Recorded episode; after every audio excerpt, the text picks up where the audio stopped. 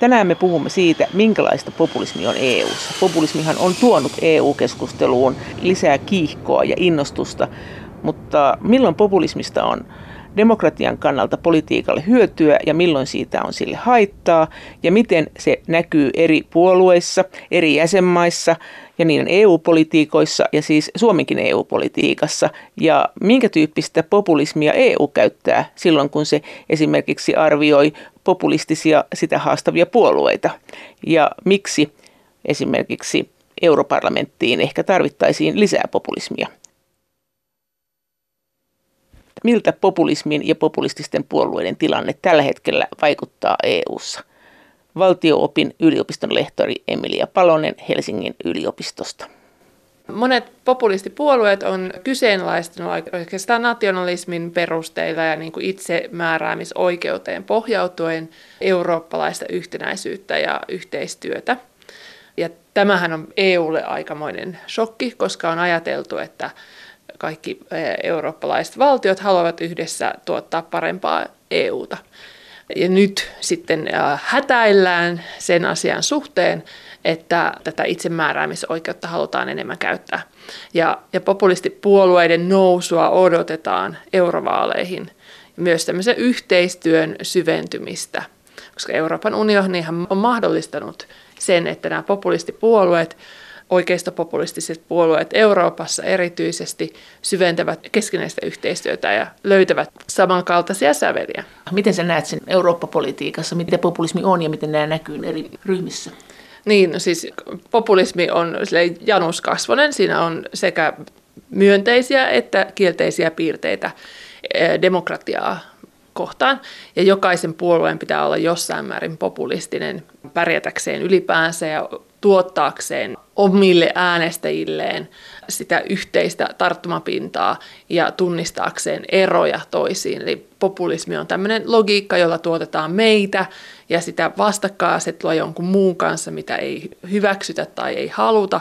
Ja si- siinä on hyvin vahva tunne pohja. Eli, Eli populismi onko... voidaan niin tunnistaa tämmöisenä muotona, poliittisen merkityksen annan muotona, eikä sisältönä tai ideologian Onko siis niin kuin marksismikin populismia ollut? Siis onko sitä Marksilaista populismia on kyllä myös voinut olla. Ja... Onko, se, onko tämä kaikki työläiset liittykää yhteen ja näin ja muuta? Tämä vanha retoriikka, niin onko tämmöistä... Tämä, tämä Hyvin tämmöinen... tyypilliseen populistista. Eli me ja he. Kyllä. Eli tavallaan väestö jaetaan kahtia. Voiko, jos, jos väestö jaetaan kolmia tai seitsemään osaan, niin onko se sitten enää populismi? Ei oikeastaan väestö. Mä en puhu, puhuisi väestöstä, vaan että tuotetaan ää, rajanveto, joka on merkityksellinen.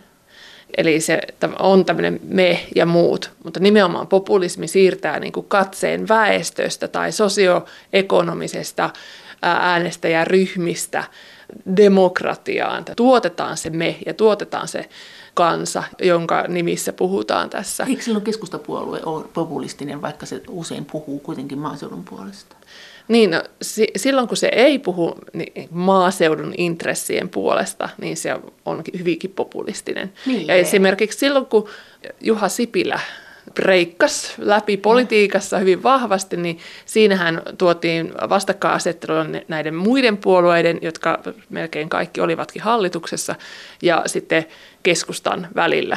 Ja Sipilä oli semmoinen oikeastaan niin kuin karismaattinen johtaja, jota nostettiin esiin. Niin kuin, nyt on aika tehdä politiikkaa uudella tavalla ja jättää mennyt taakse ja niin edelleen. Että jos ajatellaan vielä, mitä tämä populismi on ollut meillä, ihan vain tämän populismin käsitteen miettimisen takia, niin sä oot myös sanonut, että kokoomuksella on ollut myös hyvin niin populistisia ulostuloja. Eli... Joo, mun mielestä Jyrki Kataisen aikaan kokoomus on ollut erityisen populistinen, että, että se on niin kuin tuottanut semmoista feel goodia ja tämmöistä yhteyttä ja meitä ilman, että sinne antaa vahvaa sisältöä.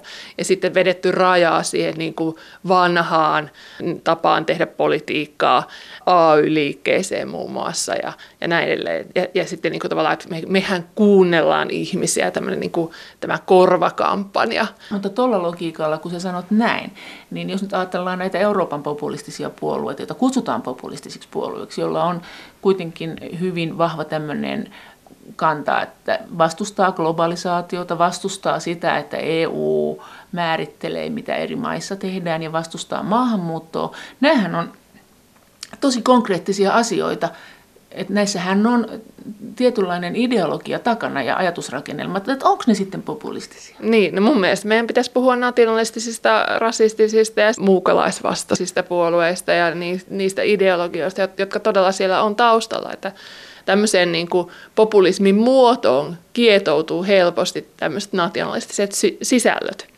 Mutta että nationalismi ja populismi on kuitenkin eri asioita ja nationalismiakin on hyvin erityyppistä ja silloin kun nimenomaan vedetään rajaa tiettyjen etnisten ryhmien välille, niin, niin silloin ei ole kyse populismista sinänsä, vaan on kyse nationalistisesta tai muukalaisvastaisesta tai jopa rasistisesta merkityksen annosta. Eli se populismi on tavallaan väärä nimi. Että se niin. se Me puhutaan kauheasti populismista ja ihan väärästi. No, väärällä miten, nimellä. No, sä oot sanonut, että politiikka ei voi toimia ilman populismia. Että eihän niin kun, kyllä siihen tarvitaan se tunne ja mm. samaistuminen. Minkälaista populismia EU harjoittaa? No EU, että mitä EU harjoittaa, tietenkin siinä on se semmoinen niin abstrakti oletus siitä, että EU on välttämätön ja me olemme välttämättömiä ja eurooppalainen yhteistyö ja sitä, sitä ei niin kuin ikään kuin selitetä koskaan, että miksi tämä on tärkeää.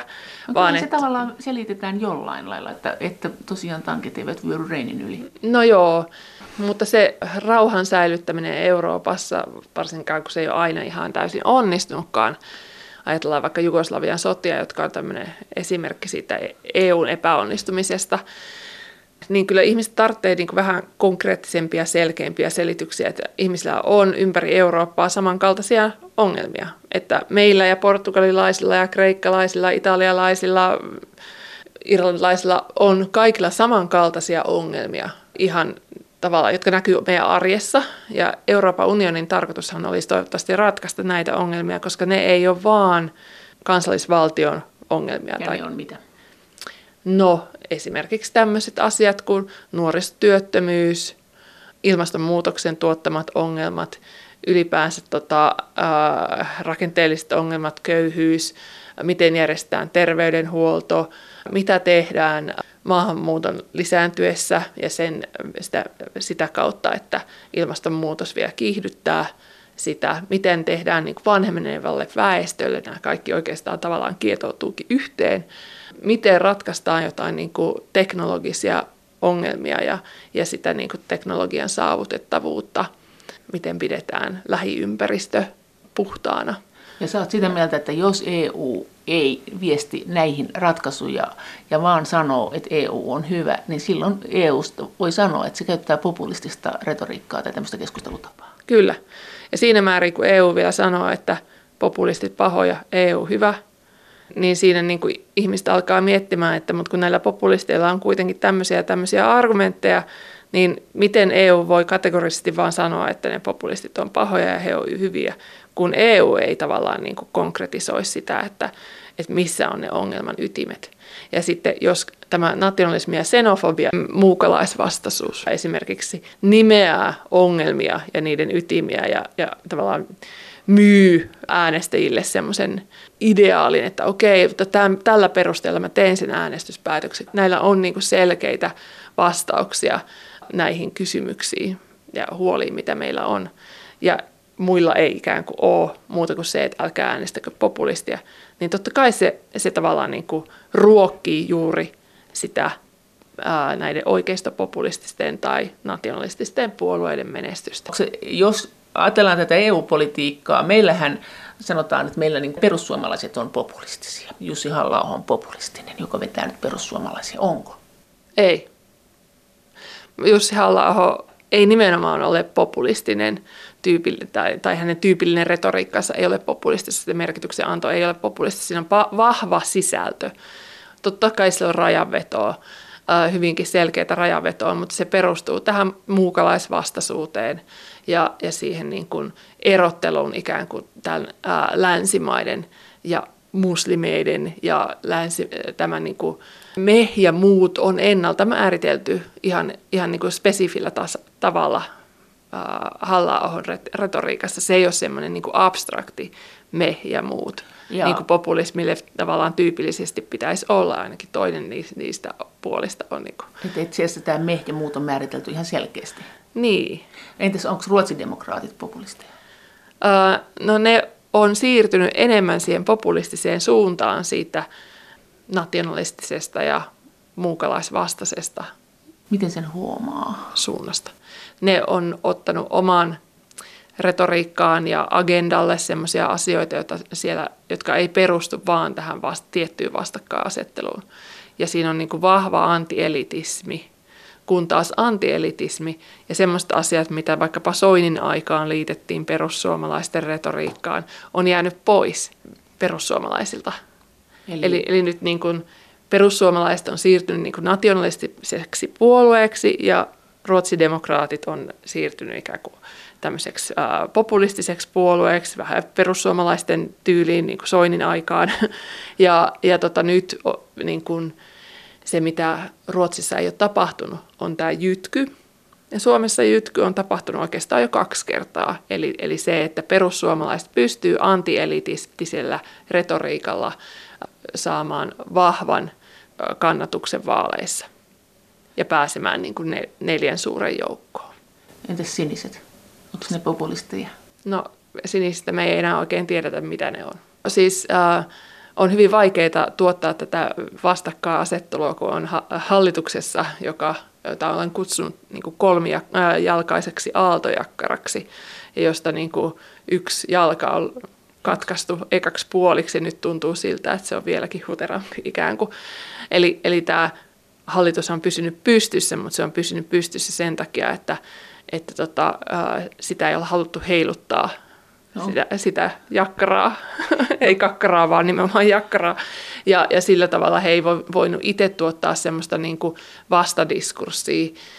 Ja he, he on joutunut tekemään paljon myönnytyksiä heidän aiemman politiikkansa ja niiden vaatimusten suhteen, kun tämä hallitus on kuitenkin leikkauspolitiikkaa harrastanut. Valtio-opin yliopiston lehtori Emilia Palonen Helsingin yliopistosta.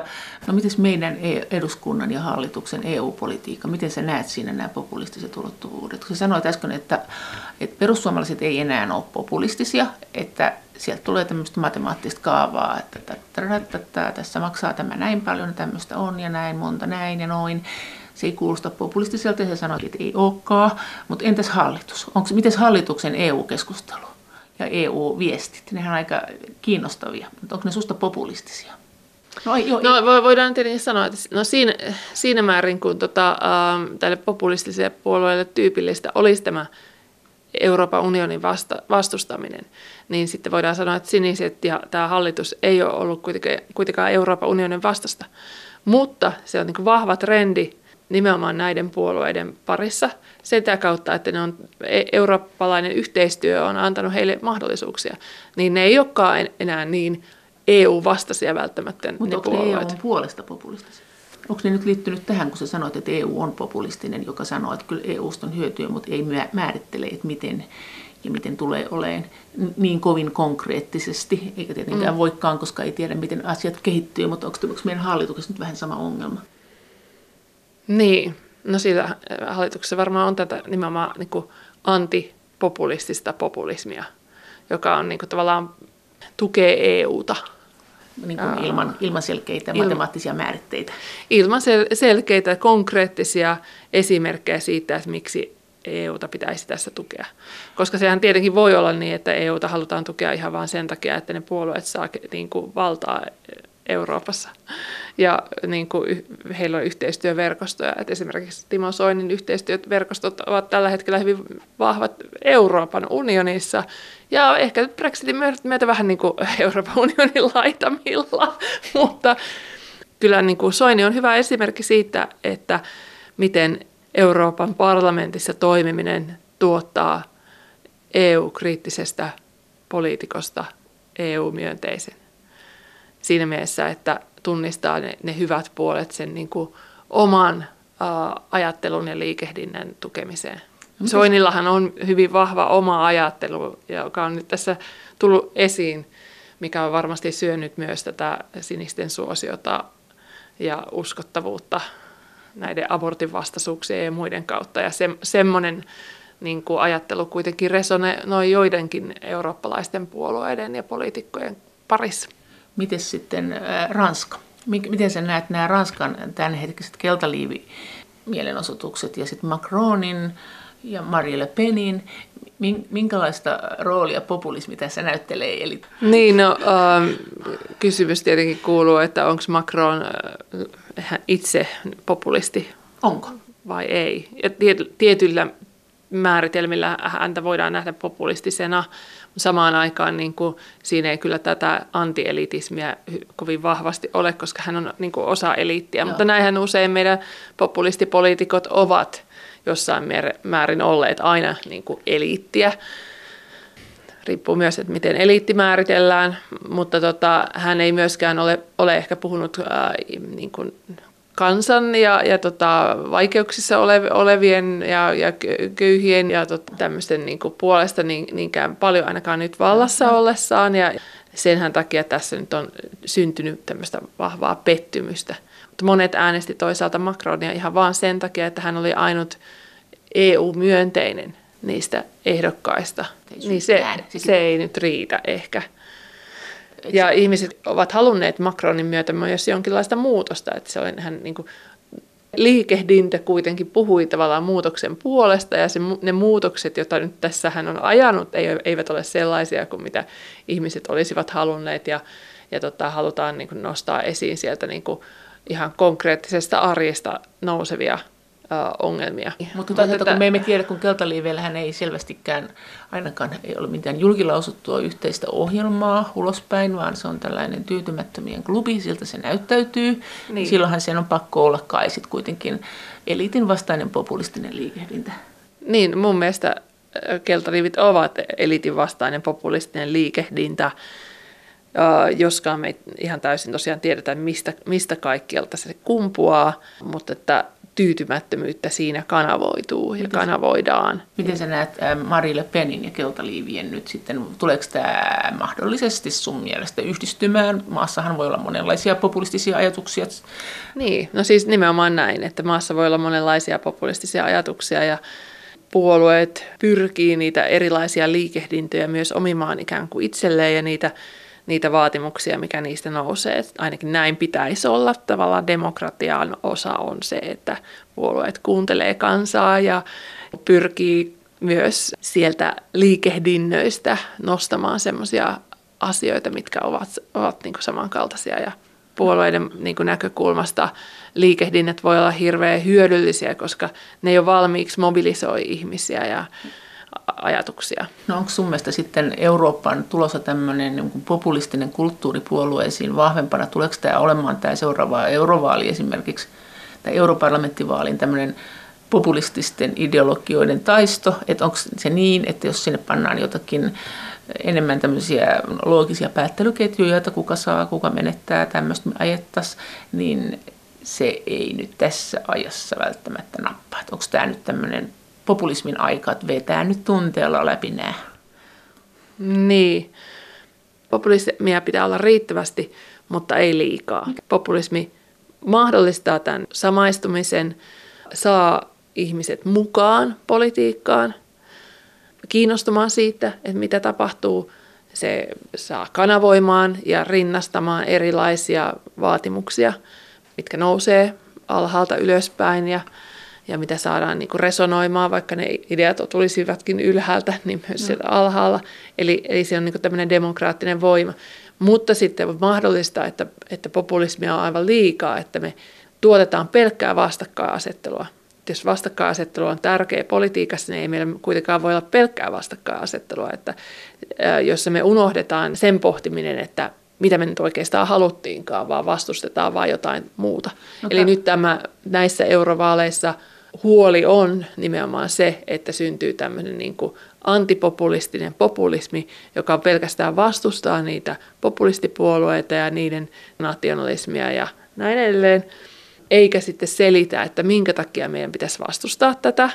Esimerkiksi, että kun siihen kietoutuu rasismia ja muukalaisvastaisuutta ja eriarvoistavaa niin kuin ajattelua ja misogyniaa eli naisvihaa ja niin edelleen, eikä selitetä toisaalta sitten, että mitkä on ne arvot, mitä me ajetaan ja miksi me ajetaan niitä. Palaa se toinen puoli. Valtio-opin yliopiston lehtori Emilia Palonen Helsingin yliopistosta. Onko sun mielestä europarlamentissa ollut liian vähän populismia? Että onko se ollut se ongelma, kun se on näyttäytynyt semmoisena mössönä ulospäin. Sieltä on ollut vaikea saada niitä ulos niitä poliittisia linjanvetoja ja europarlamentaarikotkin usein jotenkin sanoo, että ollaan kaikki niin kivoja ihmisiä, että kauhean päteviä on parlamentaarikkoja. Tekisikö tämä hyvää sille mm. europarlamentille ja tälle euro- europarlamenttivaaleille tämmöinen pieni populistinen vaalikampanja nyt ja semmoinen lisäpopulistisuus, että siellä rupeisi näkyä ne linjaerot. Niin, populismia voidaan nähdä teknokratian vastakohtana ja teknokratia on juuri se, joka on saanut äh, europarlamentaarikot, mutta myös koko EU-eliitin unohtamaan, että mitä varten ne on olemassa ja selittämään, että miksi me tehdään tämmöisiä ja asioita. Teknokratia on siis tämmöinen... Teknokratia on tämmöistä, että, että te, vain teknisistä syistä tavallaan me vaan hoidetaan näitä asioita ja tiedetään ikään kuin jo ennalta, että mikä on paras tapa toimia, eikä keskusteluteta sitä ihmisillä ja julkisesti, vaan vaan pelkästään niin kuin toimitaan paremman puolesta niin kuin sen kummemmin neuvottelematta tai kertomatta niistä neuvotteluista, mitä on käyty. Se ollaan niin hyvyyden puolesta ja Euroopan puolesta ja Suomen puolesta ja Italian puolesta ja näin. Niin, ollaan näiden puolesta. Sehän on ihan, ihan Jeesus, ollaan niiden puolesta, mutta pitäisi kertoa, että miksi ollaan ja, ja millä tavalla ja, ja se, että, että unohdetaan kokonaan, kokonaan se tunne ja meidän niin kuin, tarve ymmärtää, mistä on kyse ja hyväksyä se, mitä, mitä tapahtuu, tai sitten kiistää se. Silloin kun tekno, teknokraatti ikään kuin virkamiehen tyylillä vaan hoitaa asioita, niin silloin kansa tai äänestäjät tai niin edelleen kansalaiset ei pääse pohtimaan sitä, että miksi, mitä tässä nyt oikein tehdään, oliko muita vaihtoehtoja, miksi on valittu nämä, miksi ei ole tehty toisella tavalla, entäs nämä mun, meidän vaatimukset ja ajatukset ja miksi, miten voitaisiin saada myös ne kanavoitua sinne.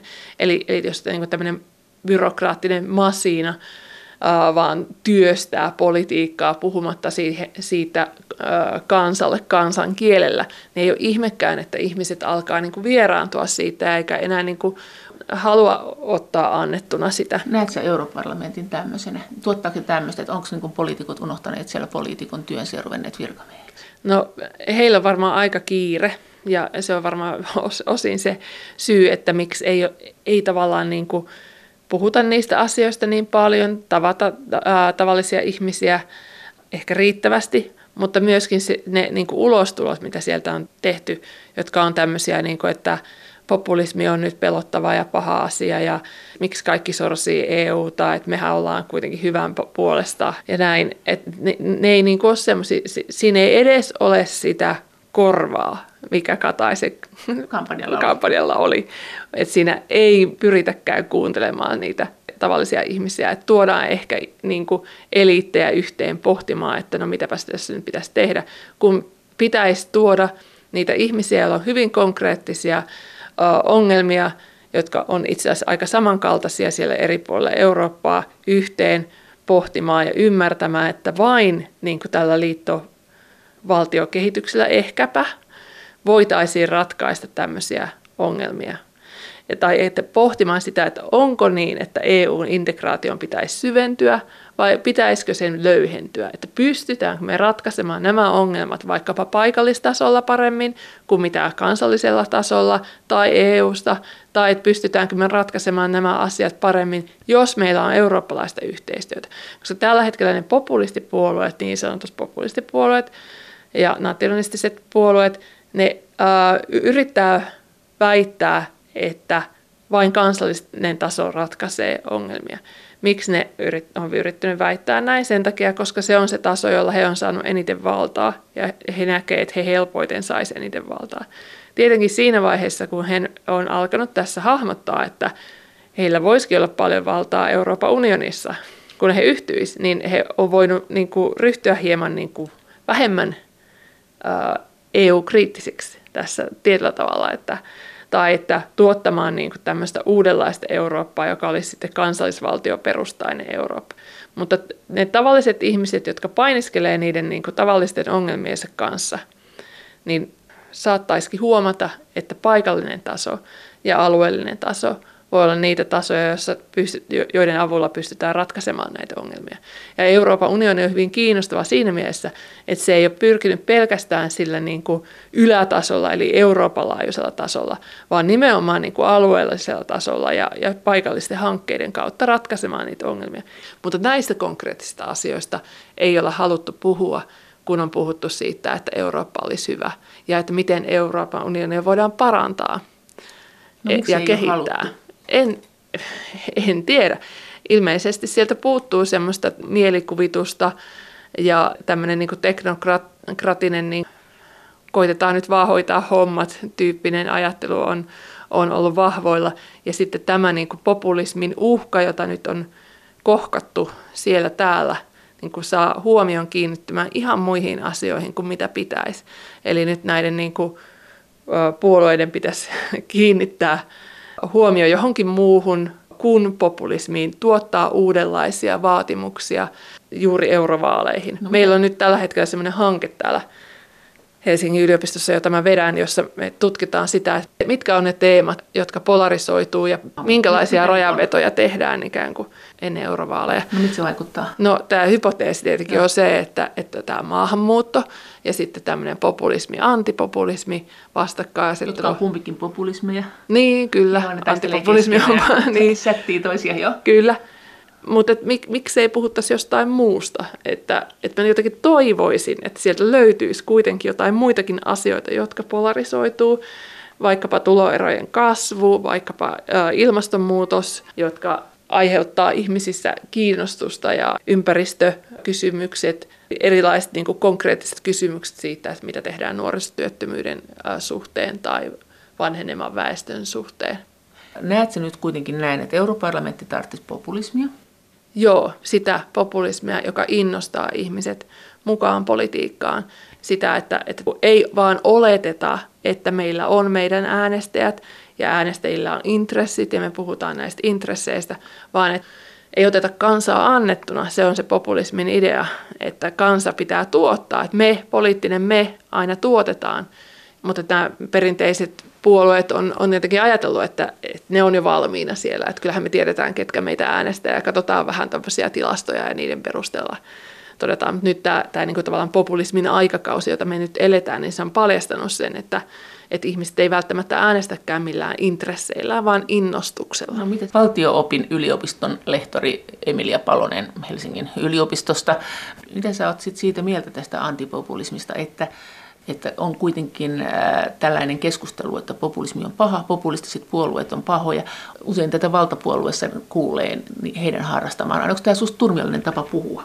Joo, siinä ei no. nyt huomioida, että minkä takia ihmiset äänestäisi näitä populistisia puolueita, vaan niin kuin tuudittaudutaan siihen, että me ollaan hyviä ja ne on pahoja. Ja tämä tuottaa just sitä niin kuin populistista antipopulismia. Se on tietysti aika jännä tuo antipopulismi-sana, koska sehän kuulostaa siltä, että se ei ole yhtään populistinen, mutta se tarkoittaakin, että se on vaan niin kuin valtavilta populismin, tai että se vastustaa jotain populismin tyyppiä. Niin, niin että niitä se on muita populismia kyllä. Niin, kyllä. Eli, eli tota, äh, juuri niitä, niitä uusia puolueita esimerkiksi ja niitä laitapopulistisia puolueita voidaan vastustaa tällä niin kuin antipopulismilla, joka on oikeastaan valtavirran populismia. Että pitäisi pohtia, että mistä syystä ihmiset äänestää populistisia puolueita, minkä takia esimerkiksi sitten siihen kietoutuva rasismi ja nationalismi nousee, miksi vastustetaan maahanmuuttoa, niin ne vastaukset näihin kysymyksiin ei olekaan niin, niin yksiselitteisiä, että ihmiset vaan olisi yhtäkkiä rasisteja – vaan että siellä on niin kuin erilaisia muita huolia, joiden pohjalla päätöksiä tehdään. Ja ö, nyt tässä yksi kollega, ö, Matis Rodin, on juuri julkaissut artikkeli, jossa kerrotaan, että ei ole olemassa tämmöistä populistista äänestäjää. Semmoinen perinteinen politiikan tutkimus, jossa tutkitaan, mitkä arvot ikään kuin on populistipuolueiden äänestäjien taustalla ja tutkittu 15 maan populistisia puolueita ja tämmöistä niin kuin samankaltaista äänestäjäprofiilia ei löydy. Eli se kertoo siitä, että ei pidä ottaa annettuna, että populistipuolueiden äänestäjät ovat tietynlaisia tai että niin kuin meillä olisi puolueilla vain tietyn tyyppisiä äänestäjäkuntia, vaan nämä on niin kuin, meillä on erilaisia ihmisiä, joilla on erilaisia syitä äh, innostua politiikasta ja innostua eri puolueista. Ei, ei voida enää niin kuin tuudittautua siihen, että jos mun suku on äänestynyt tiettyä puoluetta tässä vuosikymmenet, niin että mäkin sitten vielä äänestäisin sitä. Okay. Tai että koska mulla on niin kuin yliopistotutkinto ja, ja tota, tietty tulotaso, niin mä menisin äänestämään tiettyä puoluetta. Semmoiset perustat ei enää toimi politiikasta, vaan tuotetaan tätä innostusta. Että se, että populistipuolueita äänestää ihmiset hyvin erityyppisistä taustoista tai eri, erilaisilla toiveilla ympäri Eurooppaa, niin se kertoo siitä, että, että ne populistipuolueet on monenlaisia ja äänestäjät on monenlaisia ja ne pystyy saamaan sitä innostusta tuotettua erilaisille ryhmille. Mutta pidät turmiollisena kuitenkin sitä, että, että jotkut puolueet syyttää toisiaan populisteiksi. Niin, niin pitäisi kehua toistensa populisteja. Miksi? No, mutta siis kyllähän kaikki, jotka niinku tunnisti tavallaan Ville Niinistössä, erityisesti hänen niinku puheenjohtajakautensa loppuvaiheella niin kuin populismin, niin, niin tunnisti myös, että, että se meni niin kuin hyvään suuntaan. Että se niin kuin saatiin aikaa sen vastakkainasettelun luomisella ja sillä tilalla, jota hän pystyi ottamaan. Miten niin kuin, sen teki? Mikä siinä oli populismia? Siis ylipäänsä se, se, se vastakkainasettelun tuottaminen, että hallitus, katsokaa nyt mitä hallitus tekee, tämä ei ole oikein tästä ja tästä syystä minusta politiikkaa ei pitäisi tehdä näin. Meidän vihreiden mielestä tätä ei pitäisi tehdä näin. Me kansa ollaan sitä mieltä, että tämä hallitus nyt toimii nyt meitä vastaan. Semmoinen retoriikka, kun se sitten vielä perustellaan jollain, niin on, on niin hyvää poliittista retoriikkaa, kun taas sitten semmoinen niin pelkkä vastakkainasettelu, jossa sanotaan, niin kuin, että no hallitus kyllä tietää, että mitä hallitus tekee, ja te, me, tehän olette äänestäneet meidät neljä vuotta sitten tai hallitukseen, hallitukseen että, että mehän nyt edustetaan siellä ja tehdään nyt vaan niitä asioita. Niin että, että se, se on semmoista niin tyhjempää populismia. Kuka sitä harrastaa? Sellaista populismia on ikään kuin varmaan semmoinen niin kuin kakran vääntäminen ja, ja tota tämmöisen niin kuin, uh, voiman näyttäminen. Sipilellä on niin kuin oman tyyppisensä populismi ja tämä hallitus on se, monet niistä politi- politiikoistakin, mitä tämä anti-intellektualismi ja niin edelleen, niin sitten kun aletaan katsoa, että mitkä kietoutuu eurooppalaisissa populismeissa, niin ne on hyvin samankaltaisia asioita kuin mitä meidän hallituksessa on. Me tiedämme, tiedämme, mitä tehdään ja meillä on oikeus tehdä näin, mitä me tehdään, koska meidäthän on justiin äänestetty.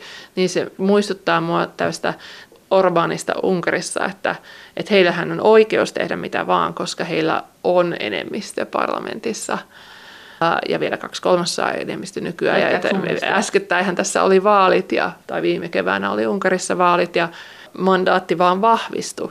Joten tällä hetkellä, kun Unkarissa on ollut äh, ihmisiä läpi joulun pyhien suurin piirtein osoittamassa mieltään äh, Budapestin kaduilla, niin se, että tämä tulkitaan sitten hallituksen näkökulmasta esimerkiksi semmoisena, että tämän amerikkalais-unkarilaisen äh, miljoon, äh, miljardöörin Sorosin ikään kuin palkkaamat joukot siellä vaan niin kuin rettelöi meidän kaduilla, niin se semmoinen niin kuin viesti, äh, mitä hallitus on, on tässä somessa levittänyt viime aikoina esimerkiksi, ja, ja se ajatus siitä, että tämähän ei, nämä protestithan ei ole kansaa, meillä on oikeus tehdä mitä me halutaan, koska me, meillä ollaan vallassa, niin se vie ikään kuin sitä niin kuin populismia äärimmilleen, jolloin se tappaa demokratian. tappaa demokratian. Ja olisi hyvä sen takia, että niin kuin ainakin perustelisi sitä, mitä, mitä tehdään muulla kuin sillä, että ollaan vallassa. Että me voidaan tehdä näin kävisi argumentaatiota siitä, että, että millä perusteella näin kannattaa tehdä ja voi tehdä, mitkä on niitä, niitä argumentteja tätä vastaan ja antaisi sillekin tilalle vasta-argumenteille. Tämä tämmöinen äärimmäinen populismi tietyllä tavalla, siihen liittyy samanlaiset ongelmat kuin siihen äärimmäiseen teknokratiaan. Eli siinä vaiheessa ei enää anneta tilaa sille niin kuin neuvottelulle ja keskustelulle ja perusteluille, vaan, niin kuin, vaan tuudittaututaan siihen, että me ollaan nyt tässä tämän hyvän puolella ja tehdään nyt vaan tässä Eli, tämä, eli tämmöinen vaihtoehtoja ei ole, niin se on sekä teknokraattien että populistien tämmöinen niin kuin voittohuuto. Niin, silloin niin kuin, usein sitten populistit vallassa tuudittautuu tähän – ja silloin, kun mä, mä, mun näkökulmasta populismi oikeastaan on aina vaan tilapäistä ja hetkellistä ja liittyy tämmöiseen mobilisaatioon, niin silloin populismia, populismi vallassa on ikään kuin... Kuoleva. Niin, että se ei enää ole populismia.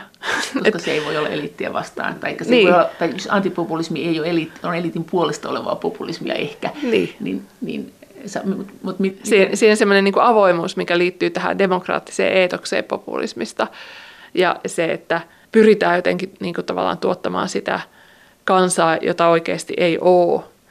Pyritään vaan tuottamaan sitä meitä, meitä ja heitä, eikä, eikä tavallaan kertomaan, että mi, mitä tähän meihin sisältyy, mitä erilaisia vaatimuksia tähän on liitetty, niin sitten etäännytään, etäännytään siitä alkuperäisestä demokraattisesta populismista. Ja tavallaan se tila, tilanne jäätyy semmoiseen vastakkainasetteluun sitten tämmöinen vahva polarisaatio, jota Suomessa ei, ei onneksi ole, mutta Unkarissa on ollut pitkään, jossa on niin kuin hallitus ja sitten muut. niin, niin, niin tota, semmoinen saattaa jäädyttää sen poliittisen merkityksen annon tiet, tiettyyn, ö, tiettyjen ryhmien välille. No, miten se ja silloin ei enää puhuta siitä, että innostetaan ihmisiä mukaan politiikkaan, vaan niin kuin ikään kuin puhutaan jatkuvasti vaan niille, niille omille ja ei tuoteta uudelleen sitä kansaa, jota oikeastaan ei olekaan. Paljonko Euroopassa on äh, vasemmistopopulistisia liikkeitä? Eikö kuitenkin ole? No on ja on ollut ja tietenkin Syrisa on ollut yksi näistä populistisista liikkeistä, joka on muuttunut tämmöisestä eurokommunistisesta puolueesta, eli ikään kuin Eurooppa-myönteisestä vasemmistopuolueesta populistiseksi puolueeksi. Mutta sitten va- päästyä valtaan se on kohdannut samanlaisia tämmöisiä ongelmia, mitä populisteilla vallassa on. Ja ikään kuin palannut sinne niin kuin e, tietyllä tavalla enemmän juurilleen ja sitten sen on uh, vakiintunut niin, että se ei ole enää niin kuin populistinen, se yhteys uh, kansaan ja se jatkuva niin kuin kansan tuottaminen on, on niin kuin jäänyt. Nyt vaan hoidetaan valtiota ja, ja näin mikä kertoo tosiaan siitä, että populismi ei ole ikään kuin koskaan välttämättä hirveän pitkäikäistä. Paitsi Unkarissa. Paitsi Unkarissa, mutta Unkarissa sitten Orbán on pystynyt aina tuottamaan vastakkainasettelua. Että jos populismiin liittyy tämmöinen hype ja, ja niin kuin, tavallaan vähän niin kuin Juha Herkman on kirjoittanut näitä skandaaleista ja, no. ja siitä, että kuinka skandaalit ylläpitää populismia tai populismilla on semmoinen skandaalin elinkaari, niin Orbán on pystynyt pitämään sitä yllä keksimällä jatkuvasti uusia vihollisia ja mobilisoimalla jatkuvasti itseään niin kuin, ja omaa legitimiteettiään vaikkapa sitä kautta, että nyt me vastustetaan näitä maahanmuuttajia tai että George Soros on, on niin kuin vihollisemme ja, ja tota, siis unkarilais-amerikkalainen miljo, miljonääri ja tuottaa vasem, vaikkapa vasemmistolaisuuden kautta, että tämä on ihan hirveätä tämmöistä, niin kuin, ää, äh, ei, ei, ei kuulu unkarilaisuuteen semmoinen niin kuin vasemmistolaisuus.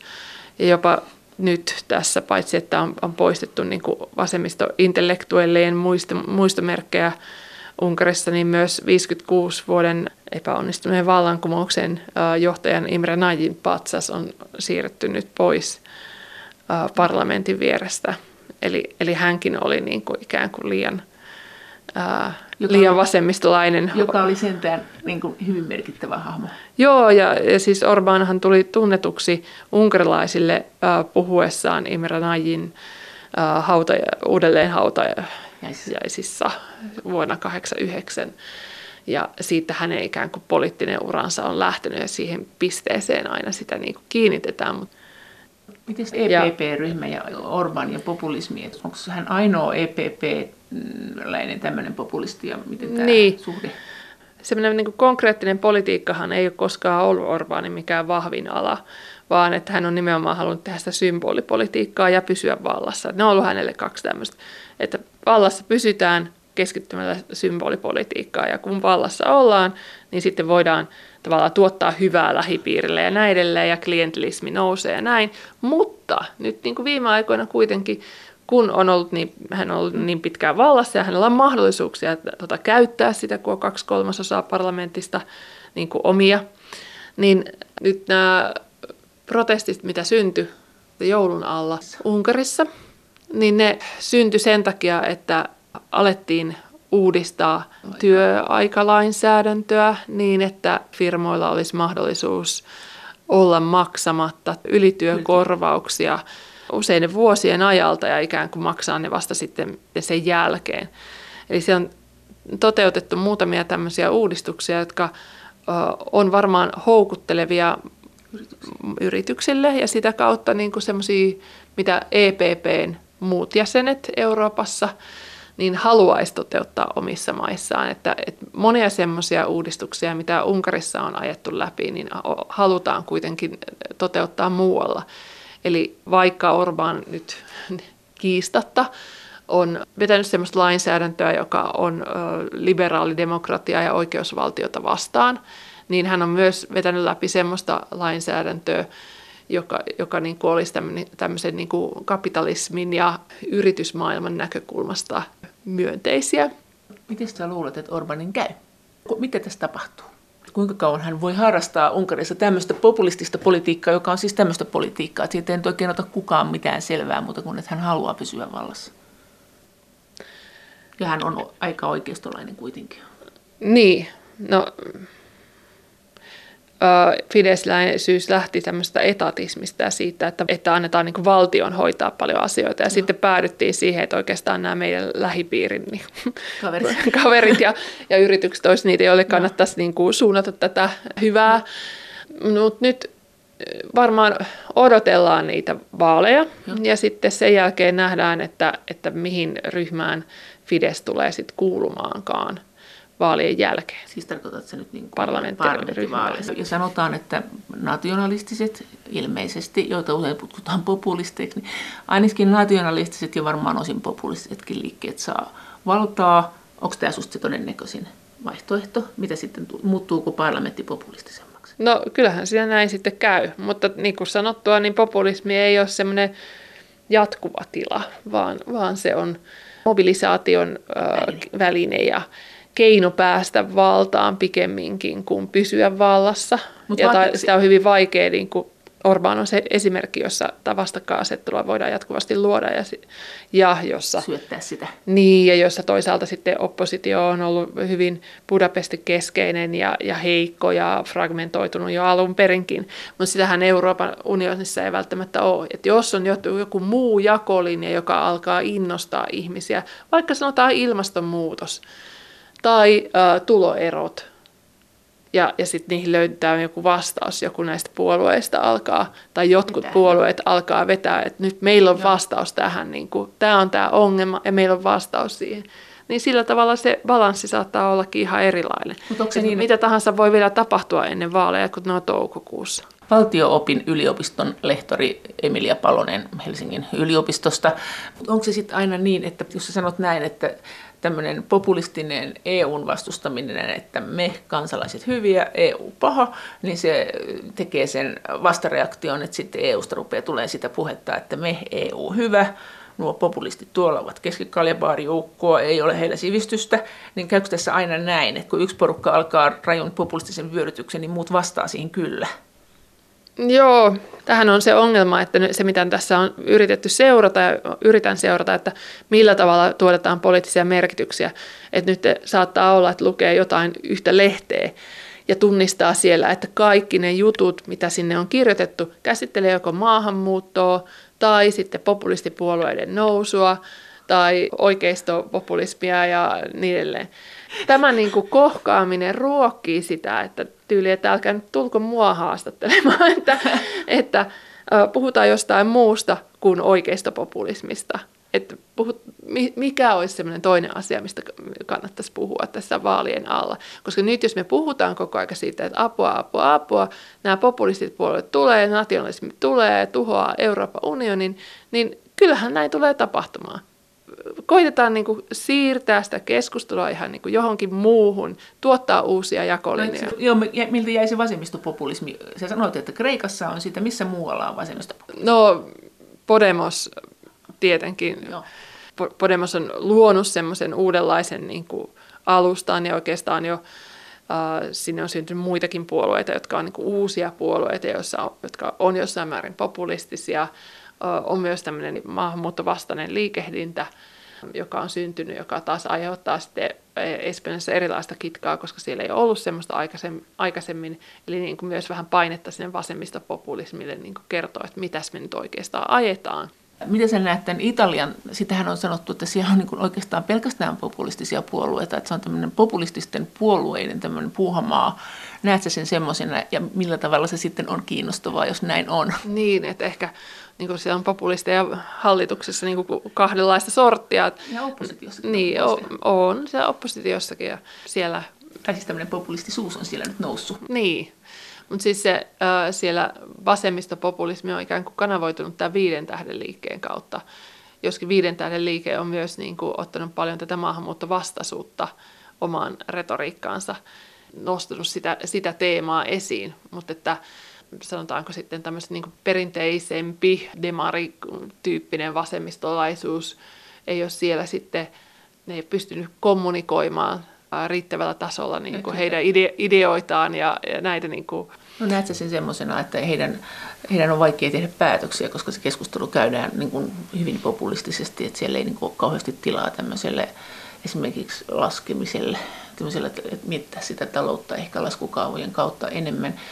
Voi olla, että mietitäänkin, mutta tämä kritiikki on ollut tämmöistä. Että onko tämä niin populismin yksi tämmöinen musta puoli, että voi olla, että, että mennään niin, kuin niin tunteella, että sit, sit, se tasapainoisen järjen ja tunteen kautta. Niin.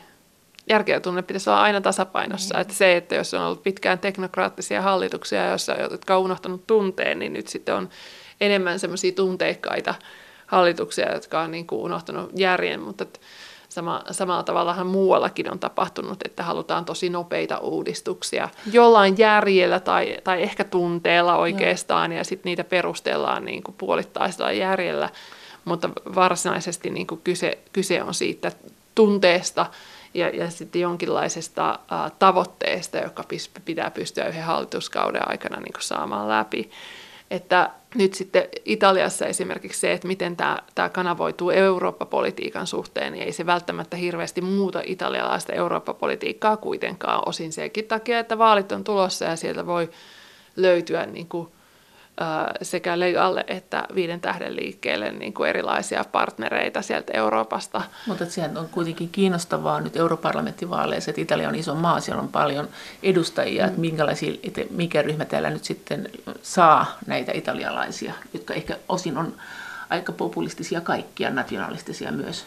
Niin, niin ja siis toisaalta ihan niin kuin täytyy sanoa, että sekä Unkarin että Italian tapauksissa niin pelin katsomisen paikka muilla EU-mailla sen suhteen, että juuri näiden maiden kautta on tullut paljon maahanmuuttajia, että ne ongelmat sitten, jos, jos heidän pitäisi niin kuin itse hoitaa nämä kaikki äm, turvapaikanhakijat. Niin siinä on, niin, niin siinä on, niin, että on syytäkin niin kuin, tavallaan, että mitä, mitä apua me ollaan annettu vaikkapa Suomesta sitten sinne – että ollaanko me, ollaanko me oltu riittävän solidaarisia. Että Euroopan unioni perustuu tietylle solidaarisuuden ajatukselle, tai sen pitäisi perustua, että, että koska me ollaan ikään kuin samassa vedessä, niin meidän pitää auttaa toisiamme. Mutta että jossain määrin me ollaan niin kuin vaan ajateltu, että Euroopan unionissa pitää saada itselleen heti suoraan selkeitä ja niin kuin konkreettisia hyötyjä, mm ja ne voidaan laskea vaikka, vaikkapa euroissa, kun taas ne hyödyt voi olla ihan erilaisia pitkän tähtäimen hyötyjä, joissa, joita ei pystykään niin kuin yhdellä hallituskaudella edes. niin.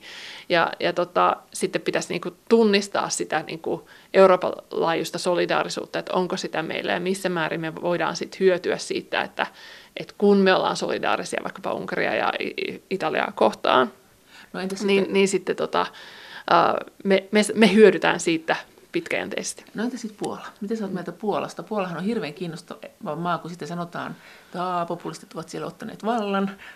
Se on kuitenkin, sillähän on myös ihan mieletöntä väestö että jos ajatellaan, että tuossa nyt niin kuin Ranska, Italia, Puola, on tämmöisiä niin kuin kuohunnan paikkoja tai tämmöisiä niin kuin vähän arvaamattomia ja uudenlaisen kuohunnan paikkoja, niin miten sä oletat, miten, miten, miten, minkälaista tavaraa Puola tulee syöttämään näiden vaalien jälkeen? näissä vaaleissa EU-hun päin tai tässä lähiaikoina. Niin. Heillähän on syytä olla kärttyisiä vähän siitä sun tästä, että he ei oikein tykännyt, kun heidän oikeusvaltioperiaatettaan on kritisoitu. On puhuttu, että heidän määrärahojaan viedään. On sanottu näistä Itä-Euroopan maista, että, että ne on ollut aika semmoisia hiljaisia ja näkymättömiä EU-jäseniä, mutta jos nyt tulee tämmöinen innostuneempi politiikan harjoittaminen sinne, niin mitä tästä tulee seuraamaan? Ylipäänsä Euroopan unioniinhan helposti äänestetään semmoisia puolueita, jotka väittää puolustavansa me, meitä niin kuin kansaa, koska ne on kansallisia edustajia. Että tämä on tietyllä tavalla niin kuin jo toteuttaa ää, tiettyä ajattelukaavaa. Parlamentaarikkojen valinta, että sitä ei tehdäkään niin kuin puoluepohjalta, vaan kansan puolustamisen pohjalta. Mutta että onhan Puolassakin hyvin niin kuin vahvaa vastaliikehdintää syntynyt ää, tälle laki- ja oikeuspuolueelle. Nyt me ei tiedetä. Niin, että nyt niin kuin viimeisissä analyyseissä kuitenkin niin kuin se ää, hypoteesi, että nyt niin kuin nationalistipopulistit tulee viemään niin kuin kaikki äänepaikat Puolassa. Niin, Puolassa ja muuallakin, ja. Niin, niin se ei välttämättä pidä paikkaansa. Että voidaan niin kuin ajatella, että ehkäpä siellä on jotain muuta. Mutta, mutta, mutta että mutta, onhan siinä niin kuin iso riski, että näin nimenomaan käy, tai niin kuin todennäköisyys riski, riski siitä näkökulmasta. Mutta tämä Lipposen haluamme kaikkiin pöytiin retoriikka silloin, kun mentiin EU-hun, niin oliko tämä susta populismia? Niin, haluamme kaikkiin pöytiin. Se ei kuulosta kauhean analyyttiseltä vielä. Niin, no siis eh, siinä varmasti oli tämä, että, että älkää kyseenalaistako tätä, koska meidän, meidän, niin kuin, meidänhän pitää päästä kaikkiin pöytiin. Et siinä niin kuin Suomen EU-jäsenyydessä, mitä siitä nyt sitten muistan ja niin edelleen, niin, niin, niin siinähän sehän oli tuo, tuodaan myös semmoisena niin kyseenalaistamattomana. Ja euro. Niin, että tämä on nyt niin kuin, tavallaan niin kuin teknokraattinen päätös. Oliko euro tämmöinen teknokraattinen? Oliko siinä niin kuin populismin pula? Mm. No. Vai oliko se antipopulismia just nimenomaan, että te ette hölmöt tiedä, mutta me eliitti tiedetään? No näin, näinhän niitä on argumentoitu. Ja tämä, tämmöistä retoriikkaahan siinä oli no. ikään kuin mukana ja sehän on ikään kuin tämmöistä teknokraattista antipopulistista populismia paikotellen. Tavallaan myös niin kuin vaihtoehdottomuutta, niin. joka kanssa osin kuuluu ehkä teknokratiaan. Niin, mutta mille populismi ikään kuin pyrkii luomaan vaihtoehtoja no ja paljastamaan sen niin kuin teknokratian populistisen ytimen, joka on se, että me ja muut, että me tiedetään, että te, te kansa ette. No. Eli eliti, elitismissä on myös tämmöistä, niin kuin, että kyllä eliitti tietää, kansa ei, Joo. jos niin, kuin, niin ajattelee.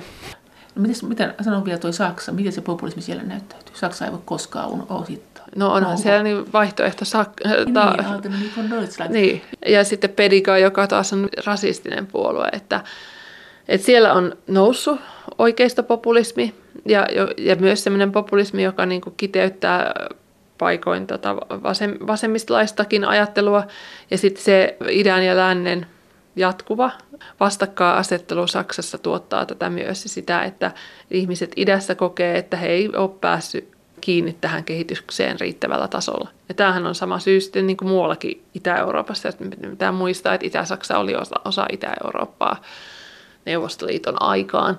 Ja sitten siellä niin kuin laajamittaisesti koettu, että vuoden 89 jälkeen meidän piti kaikkien saada parempi elintaso mutta me ei saatu sitä.